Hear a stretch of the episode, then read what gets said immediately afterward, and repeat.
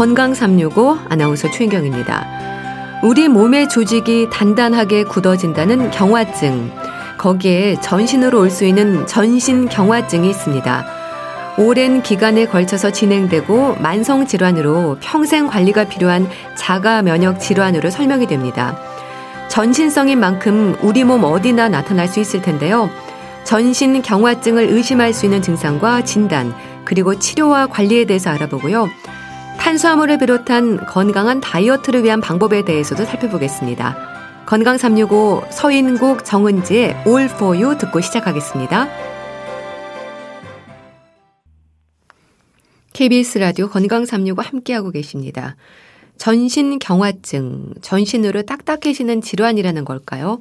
전신의 어느 부분으로 경화증의 위험이 생기는 건지 경화증이라는 표현에서 불안감이 느껴지는데요. 오랜 기간에 걸쳐서 진행이 되는 만성 질환이라는 점에서도 부담을 더합니다. 전신 경화증, 어, 경피증으로도 불리는데요. 어떻게 진단이 되고 관리해야 하는지 순천향대 서울병원 관절 류마티스 내과 김현숙 교수와 함께합니다. 교수님 안녕하세요. 예, 안녕하세요. 네, 전신 경화증, 경피증으로도 불리던데요. 같은 의미인 거죠? 예, 초기에는 이제 피부가 딱딱해지는 증상으로 주로 환자분들이 다 진료를 많이 봐서 이제 일단 처음에는 이제 피부가 딱딱해지는 병에 대한 그런 진단을 되게 많이 했습니다. 근데 이게 저희가 지금 과학이 발전하고 의학이 발전하면서 이런 환자분들이 피부뿐만 아니라 전신의 이제 장기에도 이런 이제 피부의 섬유화와 마찬가지인 장기의 섬유화가 진행이 된다는 게 알려져서 현재는 이제 두 가지 용어를 많이 쓰고 같이 쓰고 있지만 예. 이제 전신경화증이 좀 더 맞는 표현이라고 하겠습니다. 네. 근데 딱딱해진다는 경화증으로도 부담인데 전신 경화증이라면 어떤 질환으로 설명이 되는지 좀 궁금한데요. 일단은 이제 피부가 좀 딱딱해지는 질환은 굉장히 많이 있으세요. 저희가 뭐 호르몬 이상이라든지 뭐 약물을 접촉하란다든지 그다음에 어떤 이제 자극에 의해서 피부는 사실은 이제 딱딱해지거나 이런 본인이 느끼기에 불편한 증상이 굉장히 많이 있을 수가 있습니다. 근데 이제 이 중에서 저희가 면역학적인 이상이나 혈관 병증에 의해서 섬유화가 진행되는 일부 면역 질환을 저희가 전신 경화증이라고 얘기를 하고요. 예. 저희가 이제 류마티스 면역 질환 중에서 그래도 이제 좀 들어보셨다는 질환 중에 하나가 이제 루푸스시잖아요. 네. 근데 루푸스는 100만 명 중에서 발생 비율이 2.5명이 됩니다. 근데 이에 반해서 전신경화증은 0.8명이세요. 그러면 루푸스도 굉장히 드물다고 생각을 하시는데 예. 실제로 저희가 피부가 딱딱한 환자 중에서 전신경화증으로 진단이 되는 분들은 루푸스보다 3배 이상 더 드물다고 생각을 하시면 너무 걱정은 안 하시는 게 좋을 것 같습니다. 예. 근데 오랜 기간 진행이 되는 만성 질환이라는 설명도 있던데 어떻게 이해하면 될까요? 저희가 이제 면역 질환이라는 것 자체가 어디가 다치거나 아니면 뭔가 위해를 입어서 한 번에 발생되고 그거를 이제 꼬매거나 어떻게 이제 봉합을 해서 좋아지는 게 아니라 면역이라는 거는 우리 이제 골수 여러 가지 이제 그 조절 기관에서 계속 생성이 되는 거거든요. 여기에서 이제 자가 항체, 자가 면역 그 다음에 혈관 병증, 혈관이라는 것도 결국은 온몸에 다 있으신 거잖아요. 이런 게 이제 섬유화로 진행이 되기 때문에 보통은 이게 한 번에 좋아지진 않죠. 그래서 진단도 굉장히 오래 걸리고 진단이 된 이후에도 이제 관리나 아니면 치료 기간이 상당히 오랫동안 되는 아주 대표적인 어, 만성 난치성 질환이라고 이해를 하시면 될 것 같습니다. 네. 원인에 대해서는 어떻게 설명이 됐나요? 자가 면역 질환으로 얘기가 되던데요. 음, 일단은 이제 면역 질환이라는 거는 뭔가 우리 몸을 지키는 면역 밸런스에 이제 문제가 생기는 거를 다 총체적으로 면역 질환이라고 얘기를 하는데요. 이것도 역시 이제 그 류마티스 관절 류마티스 내과에서 주로 보는 자가 면역 질환은 맞는데 아주 특이하게 예, 혈관의 미세혈관 병증, 내피세포 이상이랑 면역 질환이 같이 면역 이상이 같이 촉발이 되면서 결국은 섬유화를 일으킵니다. 이제 보통은 음. 저희가 면역 이상이나 이런 혈관병증이 생기면 어 이제 염증이 생기거나 뭐 열이 나거나 뭐가 이제 파괴가 되거나 이런 식으로 보통은 조절이 되는데 진행이 음. 되는데 이런 전신경화증은 이름이 경화라고 붙은 이유가 어쨌든 어떤 면, 그 원인에 의해서 혈관 병증이 진행이 되면서 결국은 장기에 섬유화가 생겨서 결국 장기 부전이 생기는 거죠. 그래서 네. 섬유화가 생기는 게 가장 중요한 질환의 특성이라고 하겠습니다. 예. 그러니까 전신성인 만큼 증상은 우리 몸 어디나 나타날 수 있겠네요. 네. 그래서 하지만 이제 대표적으로 많이 생기는 거는 결국 피부. 그러니까 피부도 저희가 이제 손, 손끝, 발끝, 얼굴. 그다음에 이게 진행이 되면 이제 앞가슴이나 모든 것에 다 생길 수가 있지만 이제 보통은 등 쪽은 잘 침범을 하지는 않습니다. 피부 중에서. 그래서 등이 딱딱해지거나 몸의 뒷부분이 딱딱해지시는 분들은 상대적으로 전신경화증일 확률이 굉장히 낮고요. 예. 그다음에 혈관병증이니까 온몸에 다 생길 수는 있지만 그래도 가장 많이 생기는 부위가 아무래도 폐섬유화 라든가 아니면 이제 저희가 소화 장기 소화가 잘 안 되는 그런 여러 가지 문제를 일으킬 수가 있고 역류성 식도염이 일반 환자보다 굉장히 심하게 나타날 수가 있고요. 네. 이제 보통 이제 생명의 문제가 가장 크게 되는 거는 이제 폐동맥 고혈압 같은 심혈관 질환의 혈관 병증과 섬유화를 일으키는 게 가장 큰 문제가 될 수 있습니다. 네. 그러니까 그렇게 피부를 비롯해서 손발, 관절, 근육, 머리카락, 심장, 폐에도 증상이 나타날 수 있다는 건 복합적으로 여러 가지 증상, 여기저기 증상이 생길 수도 있다는 건데 주로 네. 어떤 변화를 보이는 건지 좀 궁금합니다. 음, 환자마다 저희가 증상이 이렇게 발현되는 정도랑 진단되는 시점에 따라서 굉장히 다양하게 나타나서요. 결국은 이제 전문의가 이, 지, 이 질환에 맞는 이제 증상이 맞는지 저희가 판별을 하는 게 중요한데 보통 이제 초기에 미세혈관 기능 장애가 일어나기 때문에 가장 이제 흔하게 접하고 저희도 이제 환자분들한테 어떤 증상을 가장 물어볼 때 보통 가장 많이 물어보는 게 레이노 현상이라는 겁니다. 그래서 네.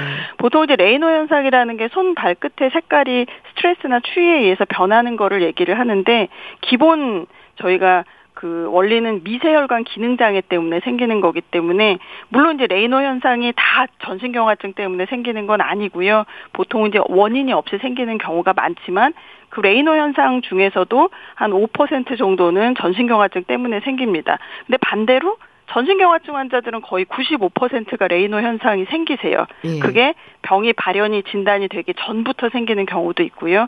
진단이 되고 나서 생기는 경우도 있고 그렇기 때문에 전신경화증 환자 진단하는 데는 레이노 현상이 가장 저희가 특이적이면서 환자가 알아볼 수 있는 중요한 증상이겠습니다. 네. 레이노 현상에도 1차성, 2차성이 있지 않나요? 예, 예. 보통 이제 1차성은 원인을 잘 모르는 경우가 제일 많으시고요. 대부분 이제 감정적인 변화라든가 추위에 민감하다든가 약물에 의해서 이런 경우가 훨씬 더 많으세요. 그러니까 레이노 현상이 있다고 해서 다 전신경화증은 아니지만 저희가 레이노 현상이 생기는 환자도 인구의 일부분이시잖아요. 그렇기 때문에 레이노 현상 환자분들이 처음에 오시면 저희가 자가 면역 질환 중에서 특히 전신경화증에 그런 자가항체가 있는지를 먼저 저희가 체크를 하게 됩니다. 네. 근데 전신 경화증으로 장기까지 침범을 한다면 그것도 위험하지 않나요? 그렇죠. 근데 전신경화증이라는 것 자체가 사실은 피부만 저희가 침범을 하는 경우는 굉장히 드물고요. 본인이 증상이 없어도 저희가 전신경화증의 위험 요소가 있으면 저희가 장기 침범 여부를 체크를 합니다. 본인이 증상이 없는데도요. 본인이 증상이 없는데도 전신경화증이 진단이 됐을 때 체크를 해야 되는 주요한 장기는 저희가 폐, 폐 섬유화. 왜냐하면 폐는 저희가 섬유화가 일부만 돼 있으면 숨 쉬는데 지장이 없으세요. 네. 그렇기 때문에 증상이 생기기 전에 저희가 체크를 하는 것이 중요하고요. 이제 두 번째가 이제 폐동맥 고혈압 여부를 저희가 체크를 하기 위해서 증상이 없어도 심초음파를 저희가 전신경화증 환자에게서는 주기적으로 하셔야 되는 게 어, 원칙적인 치료이긴 합니다. 그래서 증상에 따라서 달라지기는 하지만 저희가 아주 중요한 장기 침범은 증상이 생기기 전에 혹은 환자가 검사에서 이상은 있지만 증상이 이미 생기기 전에 치료하는 게 가장 치료 효과가 좋습니다. 음. 너무 일찍 치료를 해도 안 되지만 저희가 증상이 발현되기 바로 직전에 그리고 환자분들이 보통 잘 모르세요. 피부가 음. 딱딱하기 때문에 내가 숨이 차는지 뭐 이제 가슴이 답답한지 이런 거를 잘 구별을 하실 수가 없으세요. 그렇기 때문에 주기적인 검사를 하시는 것이 굉장히 중요합니다. 예. 근데 증상이 나타난다고 해도 이제 전신 경화증을 의심하기는 어려울 텐데 어떤 네. 계기로 진단을 받게 되나요?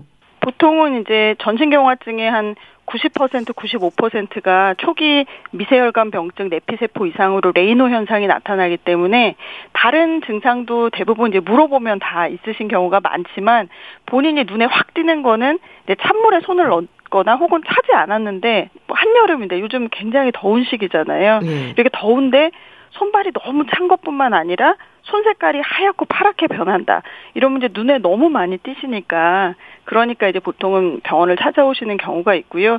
보통은 이제 저희가 손가락이랑 발가락이 딱딱하게 경화가 된다고는 하지만 그걸 잘 구별을 못 하시는 경우가 많으세요. 왜냐하면 매일 내가 보는 손이니까. 근데 이제 반지가 안 들어가면서 손이 이렇게 주름이 없어지면서 딱딱하게 이렇게 부어 있는 것 같은 느낌이 일반적으로 이제 저희가 그냥 붓는 것보다 굉장히 오랫동안 지속이 되고 손을 잘 움직일 수 없을 정도로 손 발끝이 이제 변하면서 붓는다 이런 수지 경화증 때문에 오시는 분도 있습니다. 네. 그럼 전신 경화증에 대한 진단이 내려지면 어떻게 진행이 되나요? 이게 음. 만성 질환이라서 치료법이 없다는 생각을 해야 될까요? 저희가 이제 보통은 이제 증상이 있으면 이제 뭐 모세혈관 병증 보는 이제 레이노 그런 손톱 모세혈관 검사를 한다든가 자가항체 검사를 하는데요.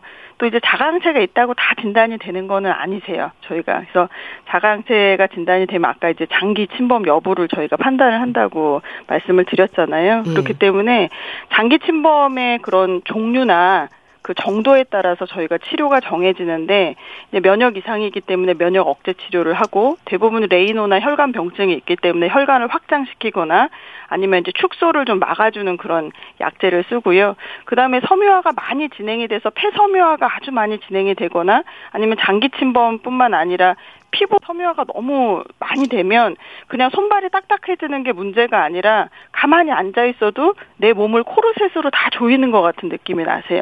예. 그러면 저희가 일상생활 하기가 너무 어려우시잖아요.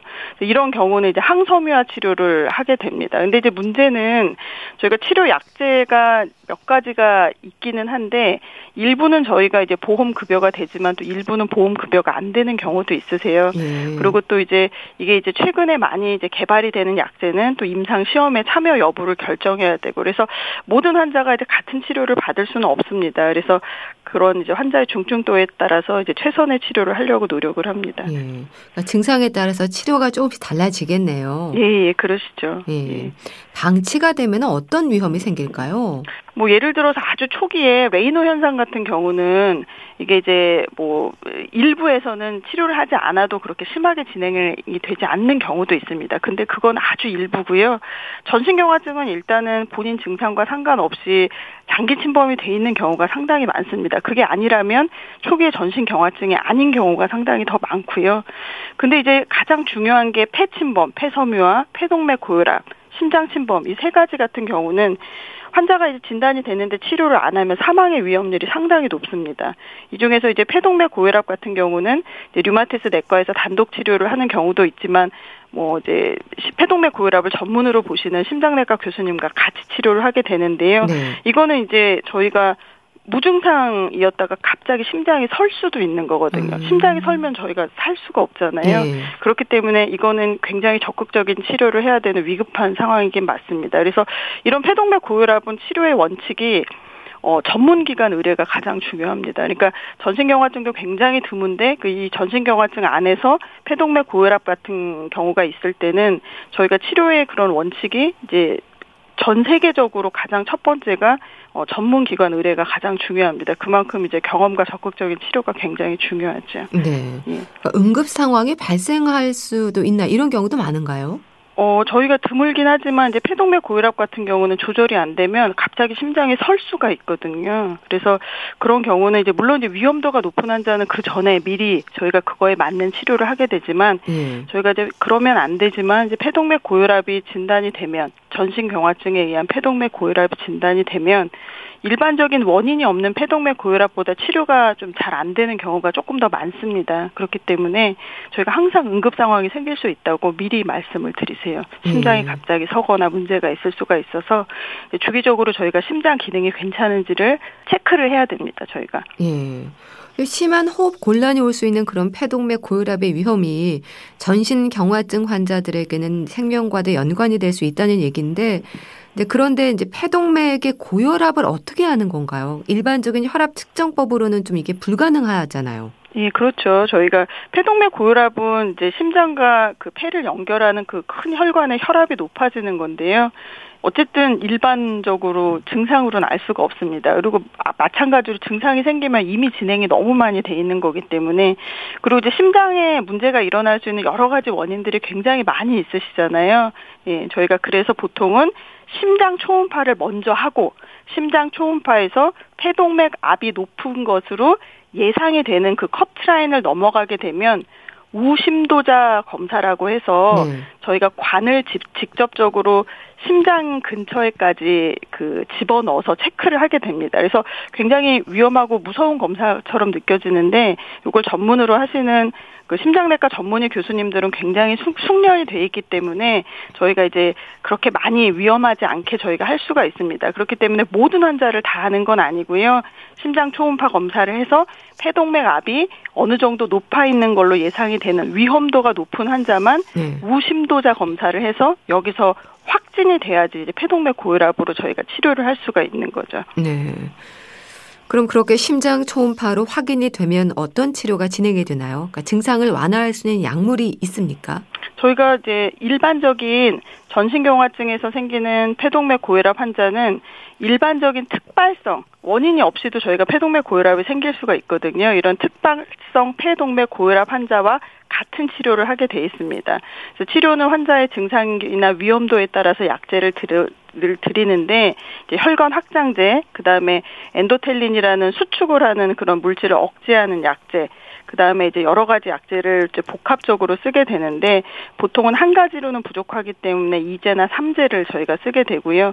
이런 경우는 저희가 이제 보험 기준도 맞춰야 되지만 환자의 생명과 연관이 돼 있는 거기 때문에 네. 저희 심장내과 교수님과 해서 적극적으로 치료를 하게 되고 이렇게 적극적으로 치료를 하면 저희가 일본 같은 경우는 어 사망률이 10% 미만으로 굉장히 적극적으로 줄어들 수가 있습니다. 그래서 이런 이제 적극적인 약물 치료 같은 것을 하려고 이제 학회나 이런 데서 많이 노력을 하고 다학제 진료도 많이 지금 저희가 하려고 노력을 하고 있습니다. 네.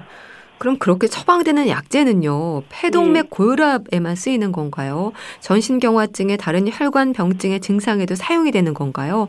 관련해서 연구도 좀 진행하신 걸로 알고 있습니다.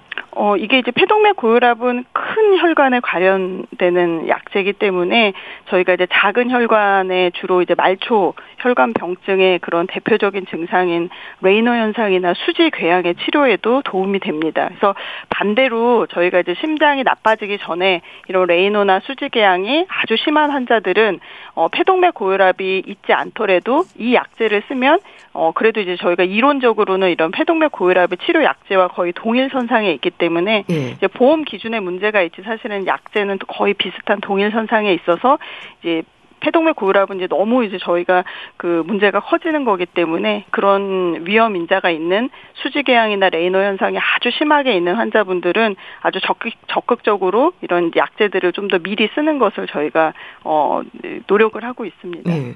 그럼 구체적으로 어떤 기준으로 약물 처방과 용량을 정해야 하는 건가요?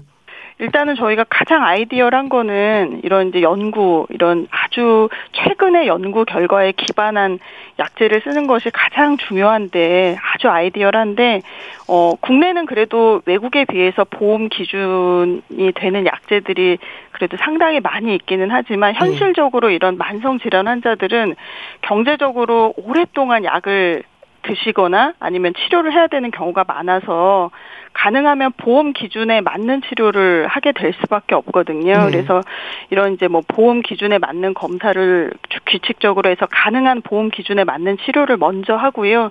그 기준에 다행히 치료 반응이 있는 환자는 당연히 저희가 그 치료를 유지를 합니다. 근데 네. 어 그거에 좀 부족한 환자분들이 항상 있으세요. 저희가 이런 보험 기준에 맞는 치료를 해도 악화가 되거나 새로운 증상이 나타나거나 아예 그냥 치료가 안 되시는 분들은 저희가 환자분과 상의를 해서 이런 신약물을 빨리 투여할 수 있는 여러 가지 방도를 저희가 찾아보고 있습니다. 네. 전신 경화증 환자들에게 치료는 참 까다롭고 어렵다는 생각이 드는데요. 예. 환자들은 그럼 어떤 점을 가장 힘들어하세요? 음, 일단은 처음에 그 병이 맞는지가 가장 궁금하시죠. 이 병이 음. 맞는지. 그래서 뭐 레이너 현상이랑 자가항체가 있다고 해서 다 전신 경화증이 되는 건 아니기 때문에 이제 진단 기준에 맞는지를 일단 정확하게 말씀을 드리는 게 중요하고요. 그다음에 이게 맞, 맞으면 내가 진행이 다 되는지 정말 내 폐는 다 굳는지 네. 폐동맥 고혈압은 다 생기는지 그게 너무 본인 증상이 가장 궁금하잖아요.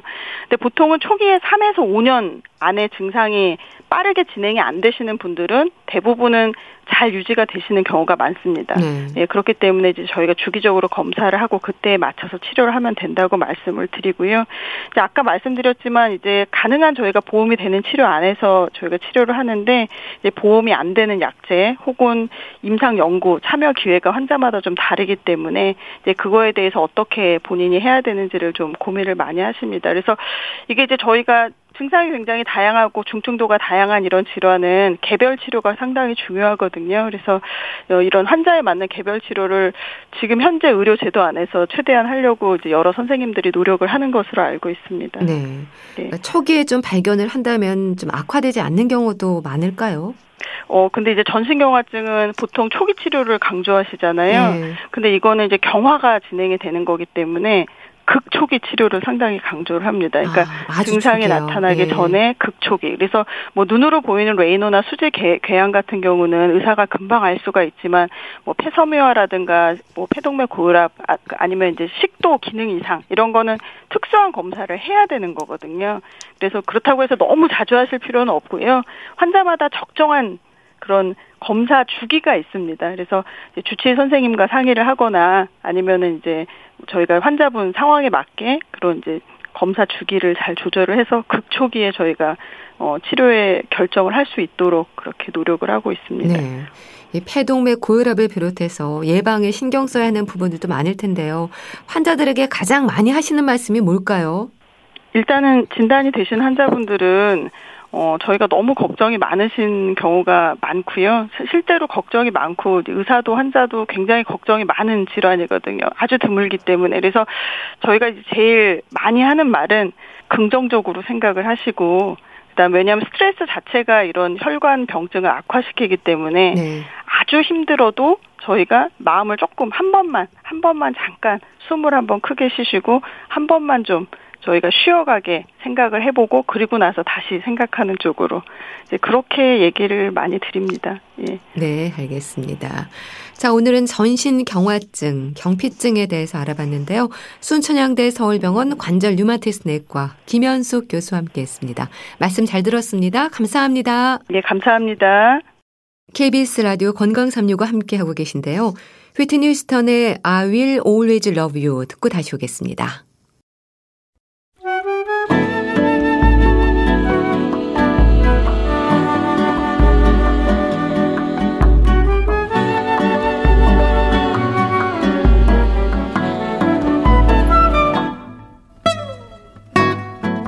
건강한 하루의 시작. KBS 라디오 건강 365. 최윤경 아나운서의 진행입니다.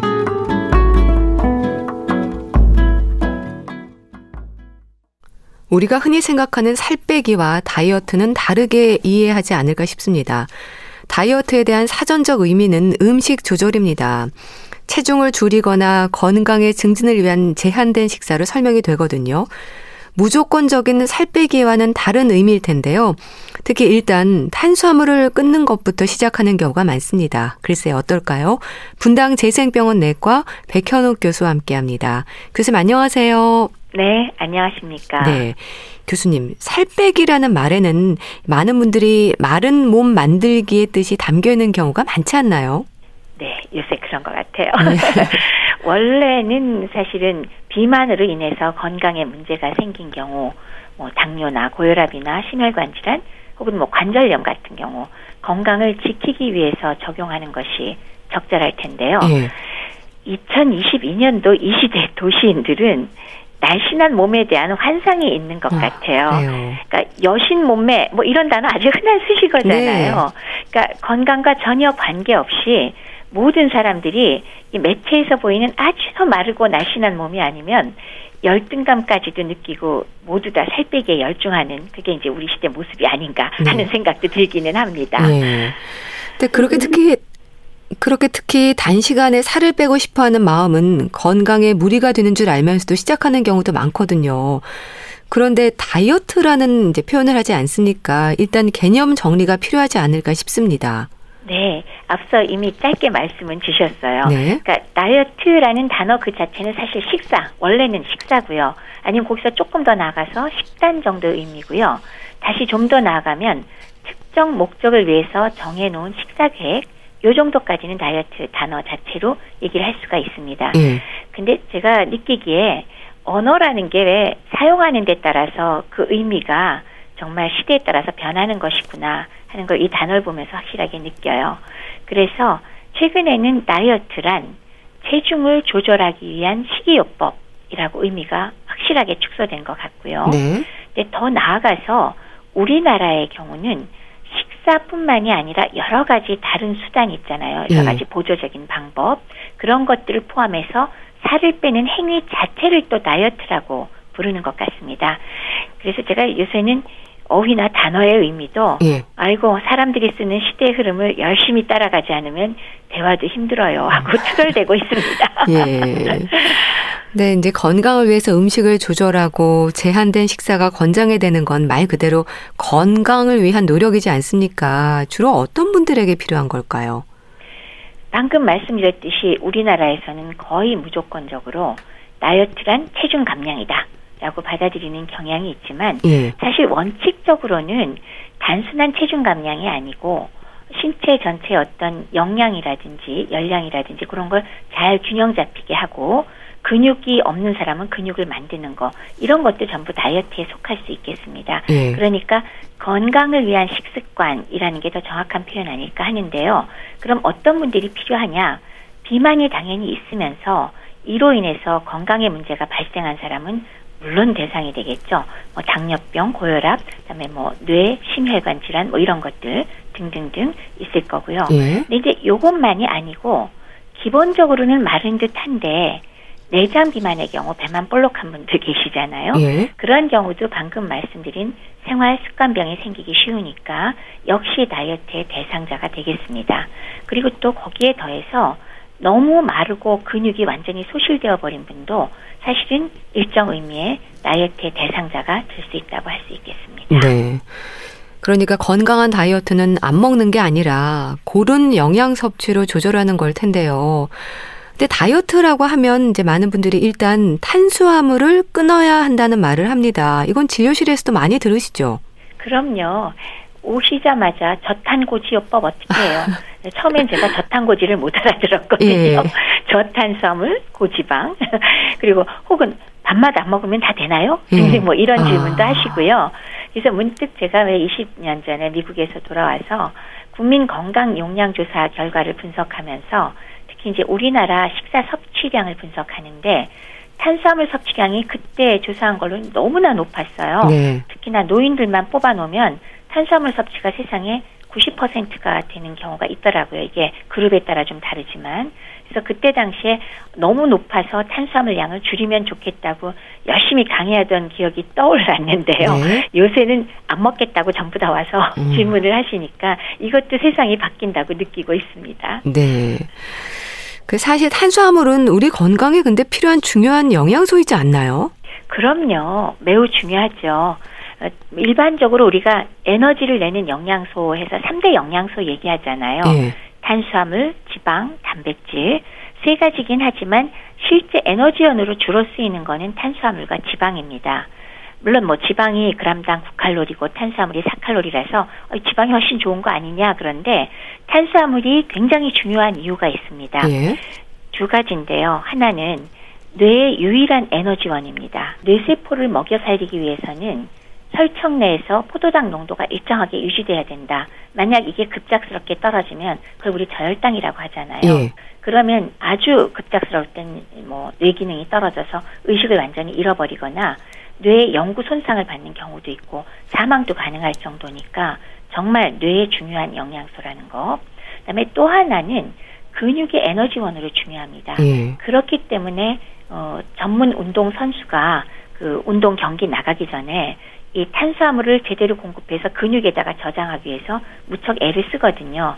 근데 이제 워낙 저기 저장한 양이 많지는 않습니다만은 어찌되었건 탄수화물 자체가 유산소 운동과 무산소 운동에 에너지를 공급하는데 정말 중요하기 때문에 예. 크게 봐서 이게 제일 중요한 요소 두 가지가 되겠습니다. 예. 물론 그거 외에도 뭐 또 다른 기능을 하긴 하지만 가장 중요한 것은 이것 두 가지가 아닌가 합니다. 네.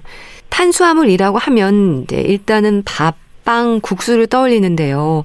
근데 과일이나 고구마, 감자에도 들어있지 않습니까? 그 함유된 양의 문제일 것 같은데 어떨까요? 보통 우리가 떠올리는 흰쌀밥이나 국수나 하얀 빵은 사실은 상당히 정제된 탄수화물로 이루어져 있죠. 그래서 이런 정제된 탄수화물이 대부분을 구성하고 있는 이런 것들은 우리가 섭취를 했을 때 혈당을 금방 올렸다가 또 인슐린이 금방 쏟아져 나오니까 혈당이 뚝 떨어져서 또 배가 고프고 네. 폭식이나 과식을 유발하는 이런 문제들이 있지 않습니까? 따라서 이제 체지방으로 막 축적되게 하는 그런 역할을 하는데 말씀하신 고구마나 감자 혹은 뭐 과일 같은 건 소위 말하는 왜 좋은 탄수화물 쪽에 속한다고 할 수가 있는데요. 요거는 탄수화물 중에도 여러 가지 복합재로 다른 영양소들, 특히 과일 같은 데는 다양한 파이토케미칼 같은 항산화 영양소와 섬유질이 있고 이런 복합 탄수화물들은 여러 가지 건강에 유익한 성분이 들어 있으면서 혈당을 상대적으로 서서히 올리죠. 네. 그렇기 때문에 포만감도 유지되고 과식하지 않을 수 있으니까 그래서 우리가 좋은 탄수화물이라고 부른다. 그래서 고구마, 감자 같은 걸 적정히 또 균형 잡혀서 탄수화물 섭취원으로 쓰시라. 그런 말씀 드릴 수가 있는 거죠. 예. 일단은 뭐 짧은 시간에 살을 빼는 데는 탄수화물을 끊는 게 효과적이긴 하죠. 네, 단시간을 얘기할 때는 맞습니다. 예.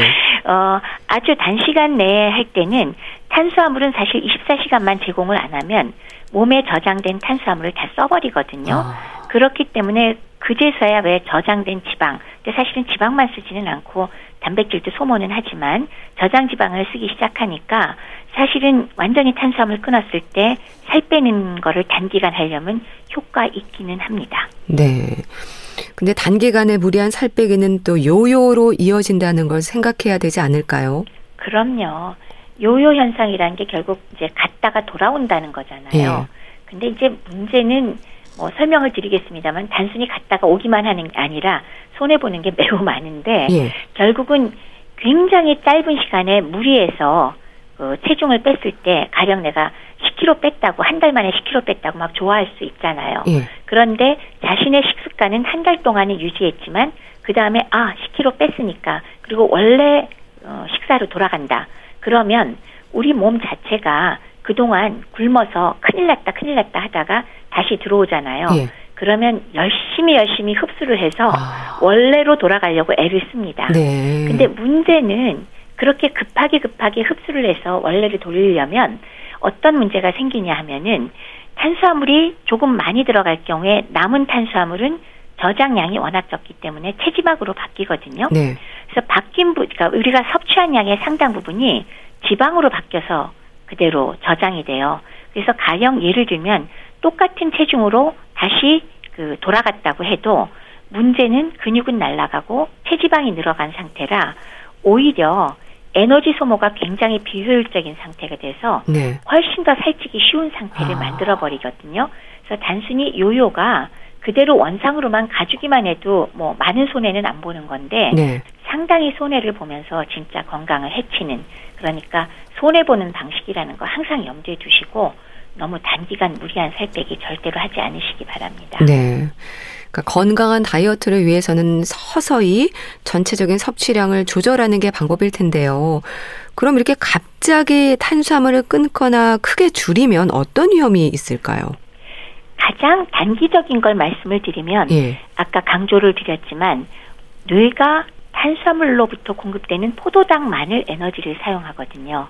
그렇기 때문에 갑자기 탄수화물을 끊거나 줄여버리면 뇌로 공급되는 음식의 에너지 이용 효율이 확 떨어지면서 예. 뇌 기능이 감소되기 때문에 우리가 요거 안 먹으면 초반에 집중력 떨어지고 일의 능률 떨어지는 거 금방 느끼실 수 있을 거예요. 네. 근데 이제 이게 물론 시간이 좀 더 가면 지방 분해에 의해서 소위 케톤 패디를 만들어서 에너지원으로 쓰긴 하지만 효율은 좀 떨어지긴 하지만 어쨌건 유지는 근근하기는 합니다만은 이게 이제 장기간 갔을 때는 또 혈액이 산성화되고 예. 대사성 산증이 유발되고 근육과 뼈에도 또 안 좋은 영향을 미치는 그런 문제가 있고요. 그다음에 아주 단기는 아니지만 조금 더 끌고 있을 때는 탄수화물 끄는 게 그럴 때는 어떤 문제가 생기냐. 대개의 경우는 지방으로부터 열량을 공급받게 되잖아요. 그러면 나쁜 콜레스테롤이 증가되면서 영양소의 불균형이 발생하게 됩니다. 예. 그러니까 당연히 심혈관 질환의 발생률이 높아질 거고 영양소가 불균형지고 또 미량 영양소 부족이 나타날 것이니까 문제가 많아질 겁니다. 이런 것들 꼭 염두에 두셔야 됩니다. 네. 탄수화물이 우리 몸의 에너지원인 만큼 면역력을 비롯해서 참 여러 가지 일을 하죠. 네, 꽤나 많은 일을 네. 합니다. 뭐 에너지원이란 말씀은 금방 드렸고 네. 또 그렇기 때문에 이게 부족하면은 지방만이 아니라 단백질도 날아가기 때문에 몸의 구성 성분이 날아간다. 그래서 단백질을 좀 아껴주는 역할을 한다. 그것도 얘기할 수 있겠고요. 또 탄수화물 중에 식이섬유소는 장의 연동 운동에 도움을 준다. 이런 거 우리가 다 아는 거고. 네. 그다음에 DNA나 RNA 우리 굉장히 유전자의 중요한 요소잖아요. 거기에 구성 성분이 됩니다. 그리고 또 유당, 락토스 같은 건 칼슘의 흡수도 돕고 손톱이나 뼈, 연골, 피부 같은 거에 구성 요소도 되니까 신체 구성 성분이 된다는 역할도 하고 예. 음식에 맛도 제공을 하는데 또 하나는 통곡류나 고구마 혹은 일부 콩류 같은 데 있는 저항성 녹말 같은 경우는 그 작은 창자에서 왜 이 저항성 녹말이 좋은 균의 성장을 촉진하기 때문에 건강에 이로운 작용을 해서 당뇨병의 위험이나 대장암의 발병도 낮춘다는 연구도 보고되고 있기 때문에 예. 면역에도 영향을 준다라는 말씀을 드리겠습니다. 네. 또 집중력이나 기억력에도 이제 문제가 될 수 있다고 하던데 탄수화물과 이런 게 연관이 있는 건가요? 그렇죠. 뇌의 영양소가 탄수화물이니까요. 예. 탄수화물을 전혀 먹지 않았을 때는 어, 뭐 어쨌건 일시적으로 뇌 영양소가 전혀 공급이 안 되니까 뭐 당연히 집중력 떨어지고 기억력 떨어지고요. 그게 극단적으로 빨리 저혈당에 빠지게 되면 실제로 혼수에 빠지거나 생명에 지장을 어, 주는 경우도 왕왕 있습니다. 네. 그렇다면 교수님 건강을 위한 탄수화물의 섭취량이랄까요? 어느 정도가 적당할까요? 일반적으로 우리가 탄수화물 권장량 그래서 맨날 듣는 거인데 사실 이거 머리에 잘 들어오진 않습니다. 전체 칼로리의 대개 절반 전후입니다. 뭐 45에서 65%라 그러는데 그런데 이거 복잡하잖아요. 그리고 또 하나는 탄수화물, 지방 이렇게 하면 어렵기 때문에 최근에는 여섯 가지 식품군으로 구별을 해서 보통 어떤 식품을 먹어라 이렇게 얘기를 하는데 네. 보통 탄수화물군에 속하는 공류는 하루에 뭐 3회 전후 그러니까 두 번 내지 네 번이고 개인에 따라 다르긴 하지만 일회 분량이 뭐 꽉꽉 담지 않은 밥 한 공기 정도 그래서 세 번 정도가 맞기는 합니다. 근데 그러면 이제 너무 많은 거 아니냐 또 이제 투덜투덜 계시잖아요. 네. 그럼 이제 다시 또 하나 네? 케톤증을 예방할 정도의 저탄수화물 양이 얼마냐? 네. 요거는 우리가 상당히 궁금하잖아요. 네. 그렇죠. 그러면 그 케톤증까지 유발할 정도로 그러니까 뇌에 영향을 미칠지 않을 정도의 우리가 탄수화물 제일 기본 섭취량 그게 궁금하다면 예? 그거는 대략 하루에 50 내지 100g 정도기 때문에 밥을 하루에 한 공기 내지 한 공기 반 정도는 그래도 잡숴주시라. 아. 거기에 해당되는 탄수화물 양 정도. 그 정도면은 머리에 지장을 줄 정도는 아니다. 네. 그것 정도만 기억을 좀 해주시면 어떨까 싶습니다. 네. 빵이나 면보다 밥, 특히 현미나 통밀과 같은 잡곡을 늘리는 게 효과적일까요? 앞서 말씀드렸듯이 왜 좋은 탄수화물, 나쁜 탄수화물 그런 말씀 드리잖아요. 네. 아무래도 빵, 면 이런 거는 정제된 그런 탄수화물, 어, 공유들이 들어있는 거고 반면에 현미, 통밀의 경우는 복합 탄수화물이니까 혈당도 보다 천천히 증가할 거고 예. 따라서 인슐린 과다 분비로 인한 갑자기 배고파서 폭식한다거나 이런 일을 막을 수 있고 그래서 비만이 유발되는 것도 막을 수 있기 때문에 당연히 정제된 당보다는 통곡물인 현미나 통밀 이런 것들이 훨씬 더 효과적입니다. 네. 면역력을 위해서도 현미 잡곡 같은 경우는 도움이 되는 걸로 알고 있습니다. 남녀노소 누구에게나 필요한 부분일 텐데 여기에는 탄수화물뿐 아니라 뭐 지방, 단백질과 같은 영양소도 들어있지 않나요? 그렇죠. 흰쌀이라는 거는 사실은 우리나라의 경우 일제시대 이전에는 완전 백미까지는 아니었어요. 그러니까 조금 덜 정제를 예. 해서 먹은 편인데 네. 일제 시대 이후로 일본식의 영양으로 완전히 하얀 쌀이 그만 제일 좋은 쌀이 돼 버렸는데 사실은 이거는 신운하고 속껍질을 완전 제거해 버린 상태잖아요. 근데 그 신운과 속껍질이 남아 있는 상태인 현미는 백미에 비해서 단백질의 양도 11%나 더 많고요. 지방도 6배, 그리고 섬유질도 4배가 더 많고 예. 혈분은 무려 5배, 비타민도 평균 5배나 더 많다고 하니까요. 사실은 흰쌀에 비해서 현미를 드실 수 있다면 정말 적극 권장을 좀 해드리고 싶습니다. 네. 그리고 포만감도 굉장히 좋습니다. 네. 근데 노인들에게도 그리고 노화 예방에도 챙겨야 하는 영양소가 탄수화물이라는 말도 있던데요. 뭐 쌀밥과 잡곡밥으로 구분하기도 하지만 그래도 또 쌀, 쌀밥이 주는 영양도 있지 않나요? 그렇죠. 우선 노인들의 경우는 뭐 다양한 영양소 여러 가지 문제 얘기를 하지만 기본적으로 열량 자체가 부족할 정도로 적게 드실 경우가 많아서 네. 1차 충분한 열량을 제공한다. 그럴 때 기본적으로 쌀밥 좋죠. 네. 근데 이제 물론 이런 경우에 작곡을 권장하는 이유는 다양한 영양소를 섭취할 수 있잖아요. 섬유소가 더 많고 칼륨, 칼슘, 마그네슘의 무기질, 비타민, 미네랄 훨씬 많은데 다만 노인의 경우는 단순한 장기 노화로 소화 흡수가 좀 안 되는 것도 있고 또 치아 문제도 있어서 씹기도 어렵고 예. 근육이 약화된 것들의 이유 때문에 소화 흡수 문제가 따르거든요. 그렇다면은 작곡이 좀 더 권장할 만하긴 하지만 소화 흡수 문제가 너무 힘들 경우에는 제가 보기에는 흰 쌀밥이라도 어, 일단은 충분한 열량과 그래도 기초 어, 영양소를 공급하기 때문에 충분히 드시는 게 필요하다라는 말씀을 드리고 싶습니다. 네. 뭐 채소, 과일, 고구마, 감자도 탄수화물 섭취에 해당하는 건가요? 전체적인 식단에서 균형을 좀 맞추는 게 필요할 것 같은데요. 그렇죠. 그러니까 우리가 왜 막연하게 채소는 탄수화물이라는 생각을 별로 안 하세요. 안 하죠. 예, 근데 그것도 사실은 탄수화물 종류에 속합니다. 음. 그러나 열량이 적고 채소에는 특히나 굉장히 다양한 파이토케미칼들의 영양소들이 있기 때문에 예. 항산화 작용이 크고 염증을 저기 억제시키죠. 건강에 굉장히 좋거든요. 그리고 과일에도 물론 뭐 정제된 당류가 이당류가 들어있긴 하지만 과당 그러나 역시 많은 파이토케미칼이 있고요. 고구마, 감자의 경우도 특히 고구마는 소위 말하는 그 당지수도 낮은 복합 탄수화물에 속하잖아요. 그래서 이런 것들로 탄수화물 섭취를 해주시면 필요한 탄수화물도 제공을 하면서 다양한 영양소를 주고 건강에 좋은 효과를 주기 때문에 균형 잡힌 식단으로 여러분들 건강을 정말 잘 지킬 수 있으니까 충분히 균형 잡히게 드실 필요가 있습니다. 네. 자, 그럼 건강을 위한 다이어트, 혈당 조절과 비만, 그리고 대사증후군을 예방하는 데 있어서도 효과를 높이기 위한 올바른 탄수화물 섭취 방법 짚어주세요. 네. 뭐 탄수화물은 방금 말씀드렸듯이 기본적으로 전혀 안 드시는 거는 제가 권하지 않고요. 네. 집중력을 높이거나 뇌 건강을 유지하기 위해서 필수다라는 거를 전제로 하고 자, 첫 번째는 당장 짐작이 가실 겁니다. 네. 정제된 당은 우리 피하자. 그래서 달콤한 과자, 빵, 사탕, 너무 달콤한 음식들, 정제된 당류는 우리가 적게 먹고 그러면 뭐 먹느냐? 대신에 두 번째 질 좋은 탄수화물인 복합 탄수화물들을 먹자. 예. 그런 것들이 통곡물, 과일, 채소, 고구마 그리고 콩에도 일부 탄수화물이 좋은 게 들어 있거든요. 요런 것들을 충분히 드셔서 탄수화물 필요량을 제공을 하시라. 그래서 균형 잡힌 식단이 중요하다. 그리고 이제 세 번째는 그럼에도 불구하고 내가 살을 빼고 싶어서 탄수화물을 줄이고 싶어요. 그랬을 때 최소 양이 얼마냐?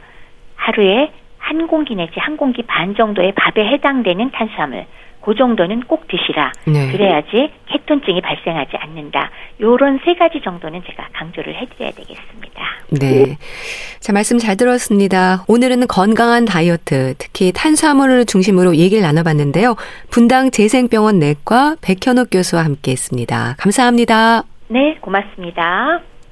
스위스로우의 헤어지지 말자 그럴 걸 보내드리면서 인사드릴게요. 건강365 아나운서 최인경이었습니다. 고맙습니다.